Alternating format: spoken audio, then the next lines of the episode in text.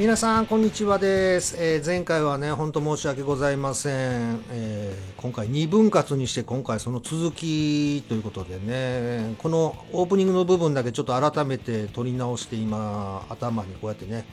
えー、流しておりますけどもファイルサイズがちょっと大きくなりまして前回1時間10分ぐらいあったんですかね。で1回でアップできる上限が決まってましてサイズが。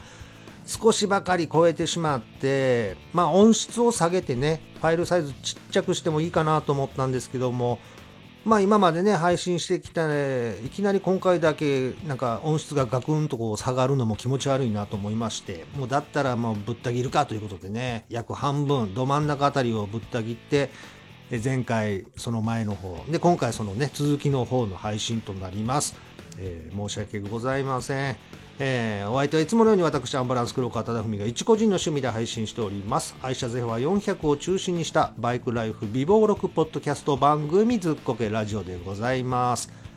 えー、まあね、ちょうど今、私、あのゲストという形で、えー、同じバイク系ポッドキャスト番組の慶応ガレージさんの方にね、ゲストで、新春スペシャルのゲストで登場させていただいております。もう2回ほど配信されてるのかな？えー、よかったら皆さんそちらも聞いてください。多分ね、全部で4、5回分ぐらいの収録ができたとは言ってたはずなんで、パイセンさんがあ言ってましたんで、多分まだこれから配信の分もあるかと思いますのでね、ぜひ聞いていただきたいと思います。さあ、それでは、あのー、ね、前回、この1年何しててん後半の今回続きということでございます。まあ、後半ということで皆さんね、前回7月から喋り始めてるんですけども、まあ、今回で一気に12月まで行くのかなと思いきや、もうオープニングに言っときます。8月までしか話せてないです。はい。ですんで、あの、この1年何しててん、また続きます。はい。最初に、まあ、この最後、エンディングでも多分言ってるとは思うんですけどね、まだまだちょっと続いてしまうやっぱこれ、1年間配信を休んだっていうのが響いておりますね。えー、こんだけ話すことあるんやったら、やっぱり定期的にね、あの、配信しておけばよかったんですよね。本当に反省しております。えー、ということでね、皆さん、えー、続きの方を聞いていただきたいと思います。それでは、どうぞ。さあ、8月この後、うん、メンテナンスね、バイクの、うん、あの、タイヤ交換になりました後で、ツーリング、8月の後半だったと思いますけども、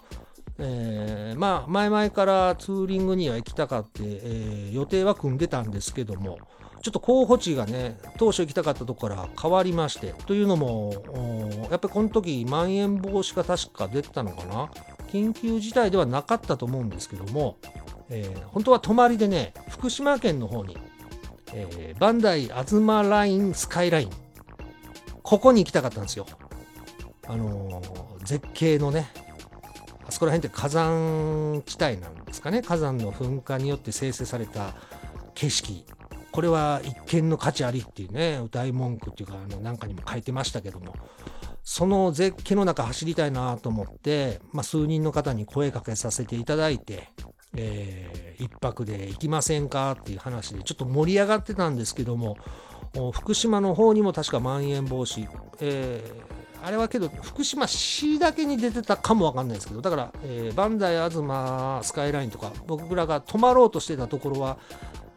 まん延防止じゃなかったかもわかんないですけど、ちょっと気分的にね、なんか行っていいのかな、なんか心に引っかかるな、みたいな感じで、こんなんで行っても楽しめないかもな、っていうのをちょっと感じたんで、まあ、ちょっとでもそんなん感じるならやめとこうかなと思いまして、えー、やめて、日帰りで近場でということでね、伊豆ツーリングに、えー、行ってまいりました。はい。えー、まあ、数名の方、5、6人かな、えー、かし、亀さん、えー、スコンチョさん、小太郎さんで、自分と、あ、この間もね、ゲストで出てもらいました、みっちゃん。この間って相当前か、あれ。去年の、去年？うん、その前か。結構前な。えー、役者の、えー、三田信明。みっちゃんと一緒にね、えー、行ったんですけども、まあ、えー、まあ、伊豆ツーリング、まあ、集合、じゃあ、ターンパイク箱根の入り口のね、料金所前で集合ということで、朝集合いたしまして、えー、そこから、あターンパイク登って伊豆塚にっていう感じで走り始めてね、えー、ターンパイク走ってすぐにあのほら有名なあのマルケスがね撮影にねターンパイクでやってましたけどその時かなあれ。マルケス岩って言われるマルケスがね岩の上にちょこんと座って後ろ姿で写真撮ってた。そこに寄ろうということで、えー、あれ場所はなんか湘南ビュー展望台とかいう、まあ、休憩所というか駐車場みたいなのがあるんですけどそこにねマルケスが座った岩がある。そこに行こうっつって行ったんですけどもここのね駐車場がちょっとね平坦っていうかあの斜めってまして、えー、だからバイクもちょっと向き変えないとあのサイドスタンドでちょっとうん怖いなっていう部分もあったんですけども。で道路からその駐車場入るのに一部砂利だったりとかいうのもあってそこでねみっちゃんがあの立ちごけしまして。これね、えーと、一応写真は撮ったのか、うん、多分撮ってたこけたあの助けに行く前にね思わずあの携帯で写真撮ってましたけど、えー、いきなりそんなずっこけから始まりましてね、えー、でそこからまあ伊豆塚の方に、えー、伊豆塚これだから丸々走ったのかな。うん。最後まで、天城の方まで走って、そこから海側の方に、えー、135号線ですよね。に出て、海沿い走りの、えー、で、途中でね、僕初めて、えー、知ったんですけど、伊豆オレ伊豆オレンジセンターっていうところで、なんかウルトラ生ジュースっていうのが有名だっていうことでね、えー、ここでみんなでじゃあジュースを飲もうって、おっさん連中がね、えー、みんなでチューチューストローで ジュースを飲んだんですけど、美味しかったですね。あの、まあ、みかん100%なんですけど、なんか時期によってみかんの品種が違うらしくて、うん、あのすごい甘くてびっくりしたんですよ。でこんなにみかんって甘いっけ？って思って。で店員さんに聞いたらあの蜂蜜を、うん、使ってるということでね、えー、だか変なあの天然のもんだけでまあ作ってるジュースということでね。美味しかったですね。なんか1杯飲んだら3年長生きとかね。あの上りに書いてありましたけどね。これはまあちょっと皆さんよかったら立ち寄って飲んでみてください。はい。でこれ飲んだ後、えー、南の方にどんどん南下して下田で食事をしましょうかってえー、言ってたんですけどもここでねあの下田バーガーっていう、まあ、有名な僕まだ食べたことないんですけどもあるんでそこでじゃあ下田バーガー狙いで行きましょうって言ったんですけどもだからマンマンボまん延防止が出てたのであの店内で食べれなくてテイクアウトだけやったんですよね。でこれ7月でしょ？後半もうね梅雨もとっくに明けて真夏入っておりますからああ暑いとこで食べるのはな店内で食べられへんクソ暑い外でなっていうのがあってちょっとどうするみたいなことになりましてやっぱりちょっと涼しいところで食べたいなっていうんであのすぐ近くにあるあの漁営漁港直営のあの食堂の方で食事となりました。はい。これ道の駅開国下田港っていうとこですかねえー、本当は当初だから食べようと思った下田バーガーっていうのはカフェハンバーガーラ・マルっていうお店ですかね。えー、だからこっちはちょっと食べれなかったんで、また次回、うん、下田行くときは、このちょっと下田バーガー、金目鯛のフライがね、結構大きい金目鯛のフライが挟まってるらしいんですけど、画像を見る限りね、ネットで見ましたけど、うん、次回はちょっとこれ狙いでね、えー、クソ暑くない時に、えーまあまあ暑くてもね、店内でゆっくりね、こう涼しいところで食べれるならね、とは思うんですけども、うん。まあ結局食堂の方でお刺身定食を食べました。はい。まあそれもね、まあ直営のお店ですから美味しかったですけどね。えー、はい。でそこで食事してから、えー、海岸線ちょっとした山の中も走りで西伊豆の方ですね、えー、走って。でこの時にあの、まあ、最後ね西伊豆スカイラインで伊豆スカで帰ろうっていう話だったんですけども西伊豆スカイライン僕走ったことなかったんですけどもね、えー、まあ、その前にちょっとコンビニで休憩しましょうかっていうとこで休憩したんですけどその時はもう2時とか 3, 3時回ってたのかな。もうなんせクソ暑くて。で泊まってあの携帯でね現在時の天気予報見たら気温がね34度か35度って多分出てたはずなんですよ。いやそら暑いわと。あ まあ泊まれ泊まって休憩も大事なんですけどまだ走って風浴びてる方がみたいな感じでしたね。いや本当にそこまで暑くなるんだってね。そう思えばひょっとしたら東北ねバンダイ東スカイラインなんか行ったらね標高そこそこあるから、まあ、ひょっとしたら気持ちよかったのかなとか思いながら、えー、まあけど西伊豆スカイライン。初めて走りましたけどこっちもねあの伊豆スカに負けないぐらいまあ昔は有料やったらしいんですけど今は無料で開放されてるんですけどおいや良かったですね。僕西伊豆スカイラインちょっとね、えー、お気に入りというか好きになりました。初めてやったんですけどね、えー、でこんまあそういう感じでみんなで走って夕方日が沈む頃にあの伊豆スカの方に戻って夕日を見や見ましょうということでねちょうど日が暮れる頃に、えー、展望台なんていうとこやったかな？ごめんなさい。展望台の名前忘れましたけど。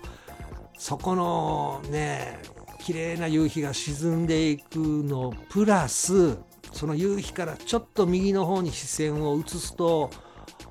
えー、バックにこうね夕日をバックに富士山のシルエット。これがね絶景でございました。めちゃくちゃ綺麗。もう写真何枚も撮ったけど、まあ、写真でもねそこそこ綺麗なんですけどやっぱりね肉眼で見るのとこうスマホで撮った画像一緒じゃないんですよね。やっぱり肉眼であれぜひ見てもらいたいなっていうね、えー、絶景でございました。もう2 3 0枚以上撮ってたかな。あ最高でしたねこれは。はい。でこの時ねこの日たまたまなんですけどあの同じくバイク系ポッドキャストのフリースタイル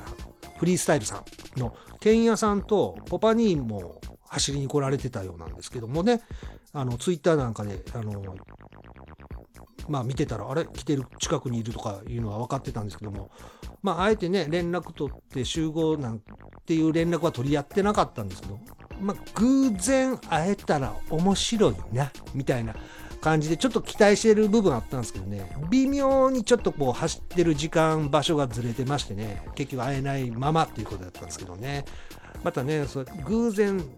出会えるっていうのもね、ツーリングの醍醐味、たまたま出会うっていうのもね、ちょっと楽しみじゃないですか。まあ、そういった機会がまたあればな、という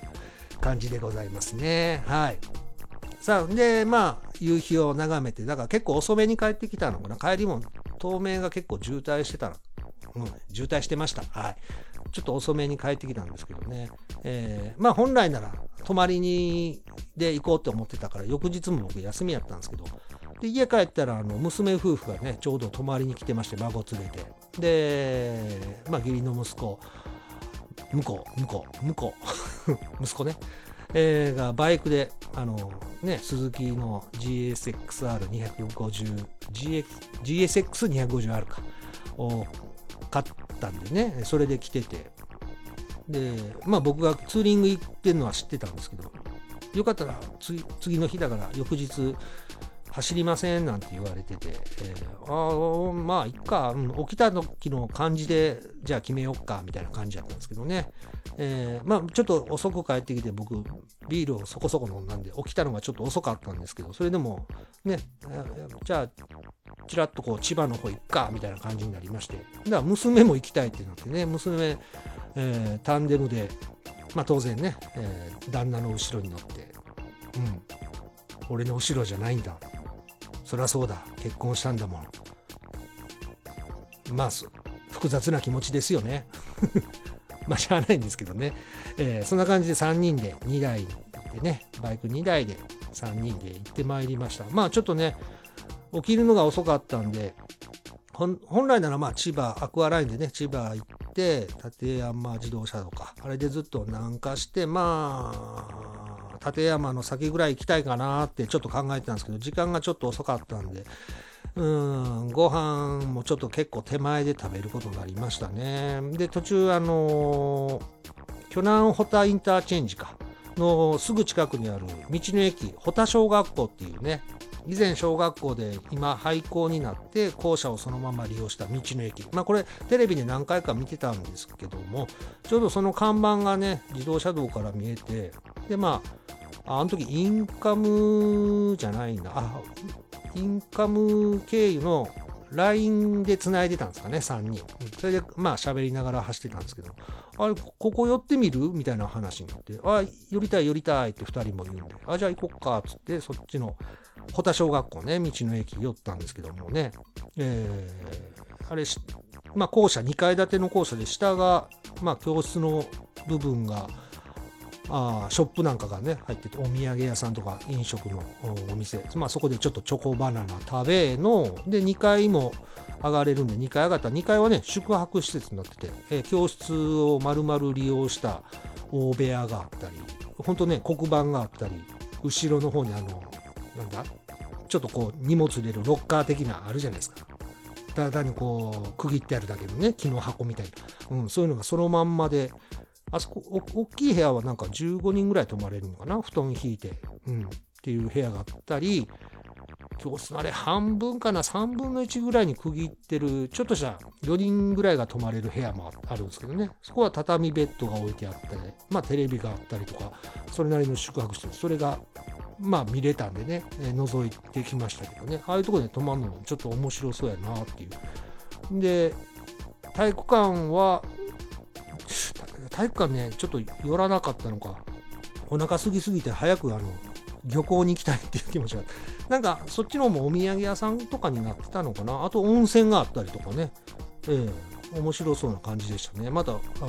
まあ、時間があればまたゆっくり覗きに行きたいなっていう感じはしますけどもね。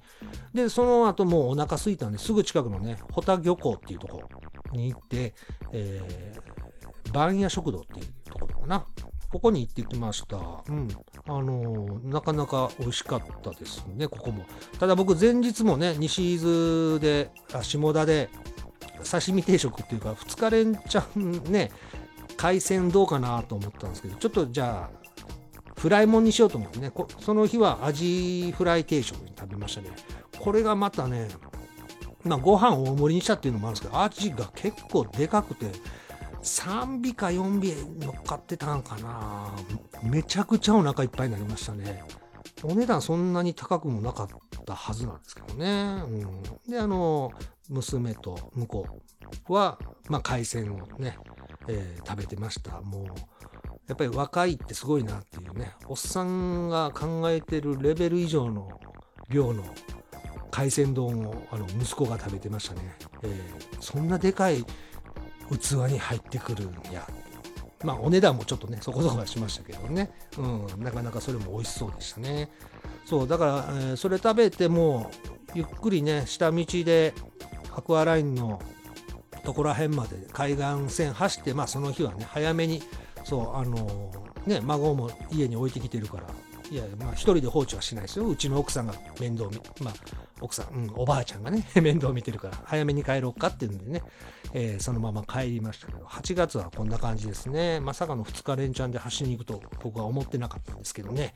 はい。ああ、結構な時間いってんぞ、おい。やばいな、これ。このままいけるのかな。えっ、ー、と、ちょっと8月で終わりでいいですか ?7 月、8月しか話してないぞ、これ。えー、いや、あの、前回ね、あの、メールっていうか、あの、お便り皆さん、えー、送ってくださいということで、ちょっといただいてるんで、それもね、えー、ご紹介したいなと思いまして、あの、皆さんがね、今年、えー、これやりますとか、えー、これに挑戦したいですのがあったら、えー、ぜひ送ってくださいということで、えー、いただきましたんでご紹介していきたいと思います。いただきましたこちら、カズ兄さんからですね。ありがとうございます。えー、久しぶりの配信聞きました。前回のやつですね。えー、約1年ぶりの配信のやつを聞いていただきましたありがとうございます。えー、今年はいっぱい配信してくださいね。わあ、これは何とも言えないですね。えー、ただ、今年これが2回目の配信で、一応1ヶ月後ぐらいですかね、これ配信されてるのが。えー、まあ、このペースでいけば年12回は配信できますけどね、えー、約束はできないですけど、えー、なんとか頑張って配信していきたいと思います。はい、すいません。はい、えー、続きが私の今年の目標は、えー、今オフロード車に乗っているのでトライアル車を購入して道なき道を走りたいですねということでいただきました。カズニーさんねオフロード車に乗ってたってことでちょっとねあのー、ツイッターの方で見させていただきましたけど詳しい車種は僕わかんないです。KTM のね、エンデューロっていうんですか、あ乗られ結構ガチな感じの KTM に乗られてるなということで、えー、今はそれに乗られてるけど、トライアル車っていう。トライアル車ね、僕もちょっとね、気にはなってる車種ではございますね。今、国内、国産4メーカーはトライアル車って言われるのは売ってないですよね、多分ね。で、僕がすごい記憶に残ってんのは、ホンダの TLR250 とか、あ、じゃ200か、TLR200 とかが、なんかちょっと一時気になってる時があったんですよね。そのオフロード関係のバイク一回乗りたいなっていうので、いろいろこう、ね、リスト、こういうのがあるんやっていうのを調べてる時に、ちょっとね、そう、ホンダの TLR とか、TL の125とかもあったかな。なんかそこら辺はちょっと気になるバイクでしたけどもね。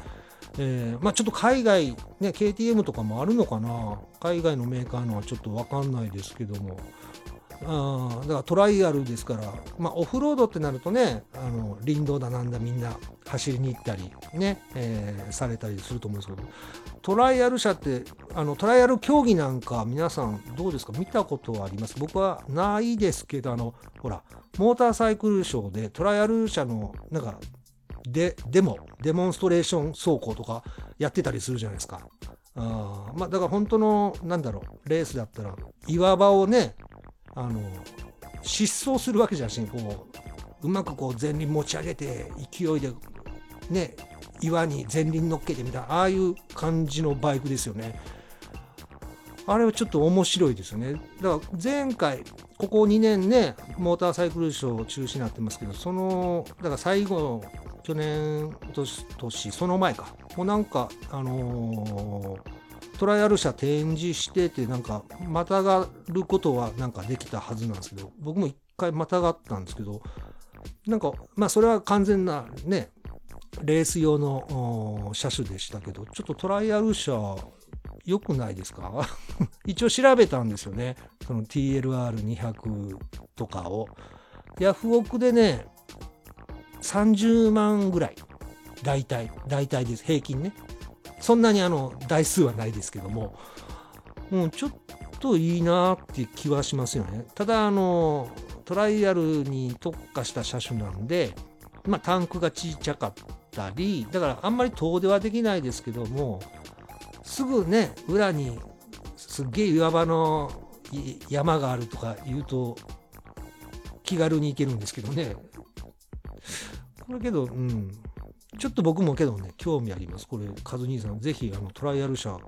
もし購入したらね、いろいろ情報いただきたいな、どういう車種乗るのかっていうのがね、気になりますね。これ、あのー、風間さんね、あのエレベエベレストとか南極点バイクで行ったりの風間真司さんあの方もなんか TLR かなんかで行ってるんですよね。確かエベレストかなんか。あの、南極点行ったんは、これ、あの、1992年とかかな。えー、北極点とかも行ってますけど、この時の当時の雑誌で読んでたのが覚えてて、で、その時はね、この風間さん、いや、まあ、のあの TW、TW200 で行ってた記事はなんとなく覚えてるんですよね。で、改めて調べると、まあ、TW200 で言ってるけど、あれエンジン、ね、普通ならあれ、フォーストのやつですけども、なんか、ツーストのエンジンに、あの、乗せ替えていってたらしいですね。うん。ツーストの方がいいのか？わかんない。南極点行くの、冬、極寒の地ではツーストの方がいいんですか？ね。なんか変える理由があるんでしょうね。なんか燃費のこと考えたらフォーストの方が燃費良くてねあの険しい環境の中いいのかなと思ったけどツーストのエンジン乗せ替えるって何か意味あるんでしょうね。はい。えー、ということでねトライアル車カズリンさん。なんかもしね購入されたりしたらまた情報をいただきたいなと思います。はい。えー、さらにいただいております。こちら。えー、ゴーズさんからいただきましたありがとうございますえー、今年の目標、点点点、えー、去年、株110で SSTR みたいなことを SSTR みたいなことをしてしまったので、えー、今年はスポスタで、えー、三崎漁港からフェリー、えー、立山、えー、野島崎灯台に行ってみたいのと東北と紀伊半島も行きたいですということでございますね。ゴーズさんありがとうございます。あ去年株110で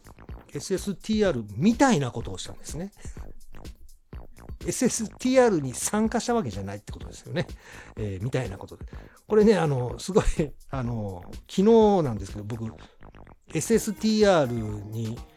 ま、エントリーというか、うん、一応いたしました。はい。すごいこれ、タイミングよくね、ゴーズさんからいただきましたけども、お昨日から受付やったんですよ。2月の20日ね、昨日。昨日の日の出の時刻から受付開始で、え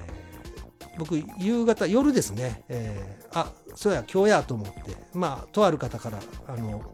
私は申し込みましたよ、みたいな 連絡が来て、あ、そうやそうや、今日やったと思って、えー、開いて、で、あれ、えっと、一応、土にえ土曜、土曜日、日曜日は日にち決めないといけないんでしたっけね。で、それ以外平日は、あのオープンクラスというかあのその日のどっか好きなところにっていうところで、まあ、ちょっと土日は行けるかどうか分かんないんで平日その日のねどこでもいいっていうからそっちの方でエントリー登録しようと思ったらもうあのキャンセル待ちになっておりました。はい。えー、なかなかの人気でございますね。はい。まあ、最悪あのエントリーできなくてキャンセル待ちも無理だった場合は僕もゴーズさんと同じようにえー、SSTR みたいなことを、えー、今年したいと思います。えー、だから、千里浜自体は走れるんですよね、あの海岸線は。ただ、その SSTR のゴールのゲートはくぐれないっていうだけで、えー、勝手に SSTR はできるっていうことでね、はい、僕もあの最悪それで楽しもうかなと、えー、思っております。はい、そして、ゴーズさん、今年はスポスタで、三崎漁港でフェリー立山のさ、えー、野島崎灯台。これあれかな、横須賀の、東京湾フェリーのことですかね、多分。横須賀から出て、えっ、と、富津の金谷港でしたっけ？金の谷って書いてね、えー、そこで、えー、まあ、南房総の房総の方に行けるやつですね。はいはいはい。これに乗ってみたいと。あいいと思いますね。僕もね、これ1回しか乗ったことないんですよ。しかもね、ゼファー買って1年ぐらいか。だから26年前ぐらいにこの東京湾フェリー、1回しか乗ってないですね。えっ、ー、と、千葉ツーリング行って帰りに、えー、金谷港からか、乗って、えー、横須賀に渡って、横浜横須賀道路で帰宅っていうね、えー、それ1回だけなんですけど、あのフェリーもそんなにね、長い時間じゃなかった、30分も乗ってなかったのかな。30分ぐらいでしたっけ？ちょっとうる覚えで申し訳ないですけども。うん、すごいね、えー、旅してる感が増すんですよね、フェリー乗るとね。えー、これはあのぜひ行ってみてください。ただ、えーと、東大？野島崎東大っていうのは僕ちょっとね、行ったことないから分かんないんですけども、なんか結構有名みたいですね。日本の東大50選に選ばれてて、えー、国の登録有形文化財に登録されてるということでね、えー、中の登れるらしいですね。てっぺんまで行けるということで、えー、これまあ僕もちょっとね、この東大っていうのはいつも遠目で見て、あ、東大があるぐらいのもんですけども、実際間近で真下から見たことないから、うん、ちょっと興味はありますね。はい。あと、ゴーズさん、東北と紀伊半島も行きたいということでね、えー、僕もさっき言いましたけど、東北ね、えー、行きたいですね。ちょっと今年は本当、東北どっか、あ福島限定とは、えー、言わず、どっかまで行きたいなとはね、思っております。紀伊半島は、うん、こっちからね、関東から、うん、行くとなると、うん、俺、大阪住んでる時にね、僕、行こうと思えばなんぼでも行けたのに、全然ね、和歌山方面って行ってないんですよね。大阪、だから、20歳、20歳までいましたけど、行っても、だから、まあ、四国、徳島は走ったことあるんですけど、あと淡路島通って、京都、福井ぐらい、あとまあ、琵琶湖周りは走ったけど、和歌山とかは行ってないねんな。行っときゃよかったな。ぜひね、ゴーズさん、今年はなんとか、東京湾フェリー、東京湾フェリーと東北紀伊半島、ぜひ実現してください。はい、楽しみにしております。ね、行ったらまた、えー、お便りください。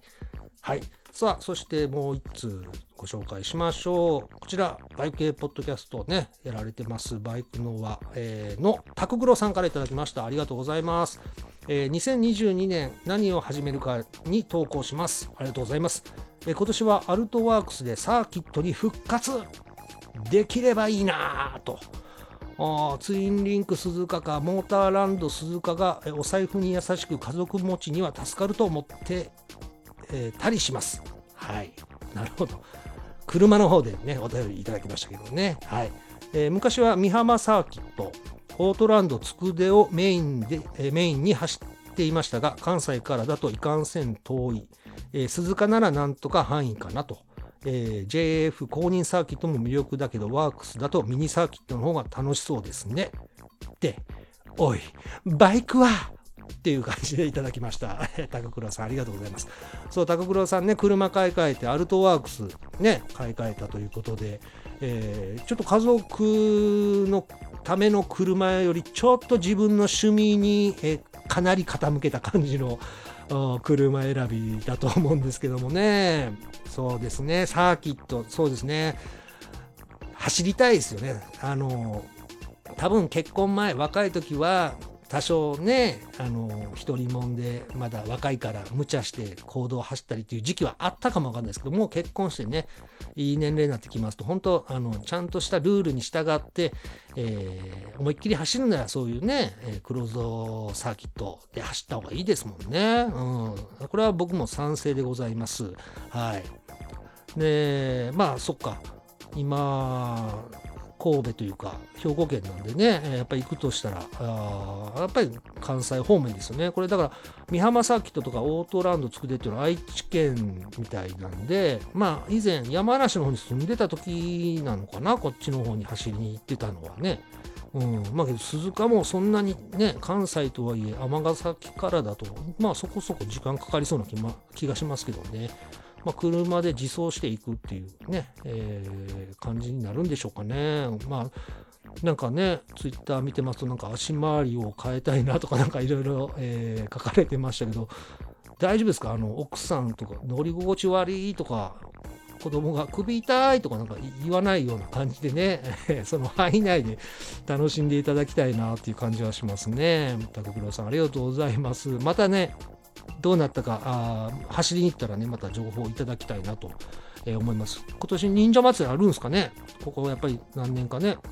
タクプロさん忍者650乗ってますけどもイベントがねことごとくできてないですけどね忍者祭りあればねこれも楽しみですよね。はい。ということでタクプロさんありがとうございます。さあ、今回以上3名の方のお便り紹介させていただきました。3名の方にはですね、えー、ずっこけの雨で剥がれる非防水ステッカーと防水されてる、えー、ずっこけねえよお守りステッカー。これを2枚セットでお送りいたします。ありがとうございます。えー、っとね